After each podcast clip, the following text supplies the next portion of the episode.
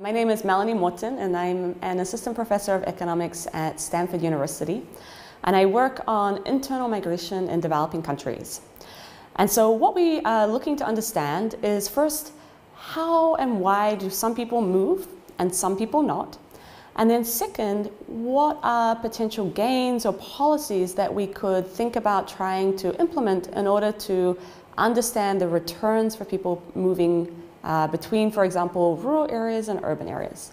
So the reason why it's an important question is that there's a lot of difference in wages that people earn even inside the same country. So for example, in Kenya, if you're living in a region that's relatively wealthy, at the say the 90th percentile of the distribution, you earn three times more than if you're living in a region that's at the 10th percentile or relatively poor.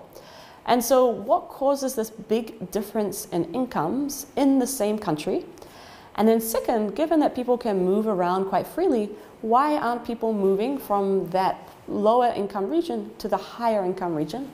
And does the fact that they don't move mean that they don't think that these gains are something that could accrue to them? Or is the fact that they don't move due to something like, for example, costs of moving or lack of information about different opportunities? And I think what's really interesting is that now we are looking more deeply at data and we see a lot of quite complex patterns.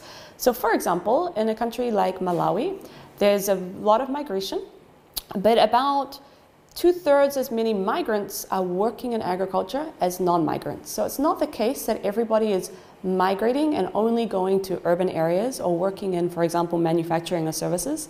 What we see is we see a lot of rural, rural migration, or we see a lot of people who are moving from where they were born, but they're still working in agriculture areas. So, what I think this means is that we need to think a little more carefully or a little more richly about what kind of movement people are doing. It's not just that there are two locations and you can move between rural and urban. It's the case that we see a lot of rural to rural migration and we see also lots of urban to urban migration.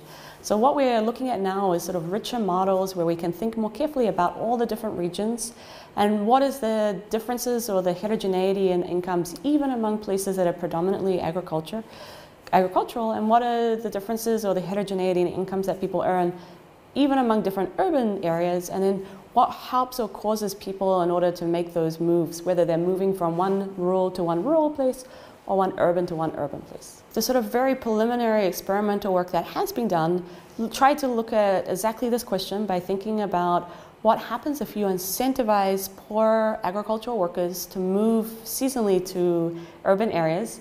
And do these people have a return or not? And there's one study in Bangladesh which found that, in fact, the people who were induced to go to urban areas did have quite large increases of income of about 30%. So I think the question is then how much of this gap is due to something like selection?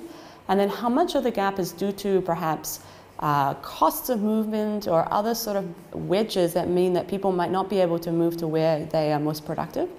And then, obviously, that second one, if there are costs uh, of movement, then that's something that could be potentially policy relevant.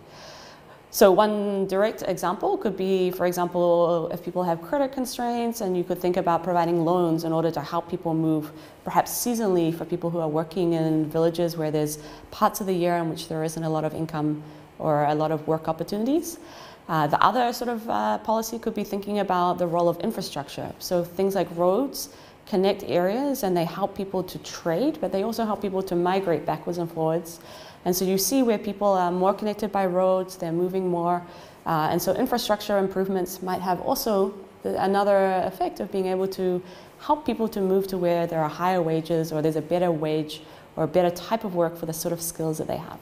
So I think exactly this question of understanding, given we see these large wage gaps, a factor of three, a factor of four, you know, I think that's a really first order question to understand what if any of these gaps are exploitable. And so I think the cleanest way to do that is to think about doing more studies that help to establish experimentally what would happen if you took people who are working in one location and got them jobs or let them work in other locations. And then thinking a little bit about, you know, if uh, you can understand how much of the gaps are potentially exploitable. Then the second thing is what sort of policies have happened or what sort of mechanisms have we seen that help people move? Moving or deciding where to live, it's a very complicated decision. And so understanding, for example, the role of linguistic differences or the role of cultural differences or the role of communication, and so you can keep in touch with your friends and family when you're away from them. I think all of these are really important ideas and lots of potential policy levers, but we really need to understand uh, sort of should resources be going into helping people be better matched, or should we think about resources going into helping to improve areas that perhaps have low wages? And there, the big kind of trade off is that if you spend resources, for example, on providing employment guarantees in rural areas, it's going to improve outcomes in rural areas, but it's going to mean that people might stop doing things like migration that they were already doing that were perhaps generating benefits. So, for example, we have a project uh, not looking uh, at Africa, but in this case, looking in Indonesia and trying to understand sort of over the period between 1976 and 2012 we see a lot of migration and we see uh, a lot of, uh, we can estimate what exactly are these costs of people moving and then how much of the wage gaps are due to people being of higher, uh, of how much of the wage gaps are due to selection.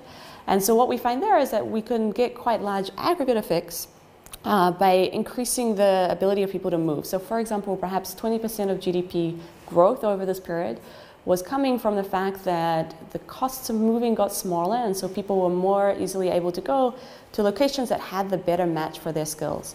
So this isn't just the story that everyone wants to go to the large city. It's the case that if you have certain skills that mean that you would be good in a different agricultural area or a different rural area, you can move there. And if you have skills that make you good in a city, you can move there. One argument is that the rural urban wage gap is only due to selection. So what that would mean is that people, for example, who are highly educated are the ones who move to cities. So the reason that we see an average income gap is that not because cities are more productive, but it's because the people who choose to go to cities are more educated or have higher skills. So, what that means is that we need to understand how much of the gap is due to something like selection versus how much of the gap is what would happen if you took the person who chooses not to migrate at the moment and instead had them working in the city, how much extra would their income go up? And so, understanding how much of the rural urban wage gap is efficient because it's due to sorting, and how much of it is something that perhaps is due to wages or costs of moving that could be the uh, focus of government policies, I think is a really important question to disentangle, which is a very active uh, research area at the moment with very, very recent work and many other ongoing research projects.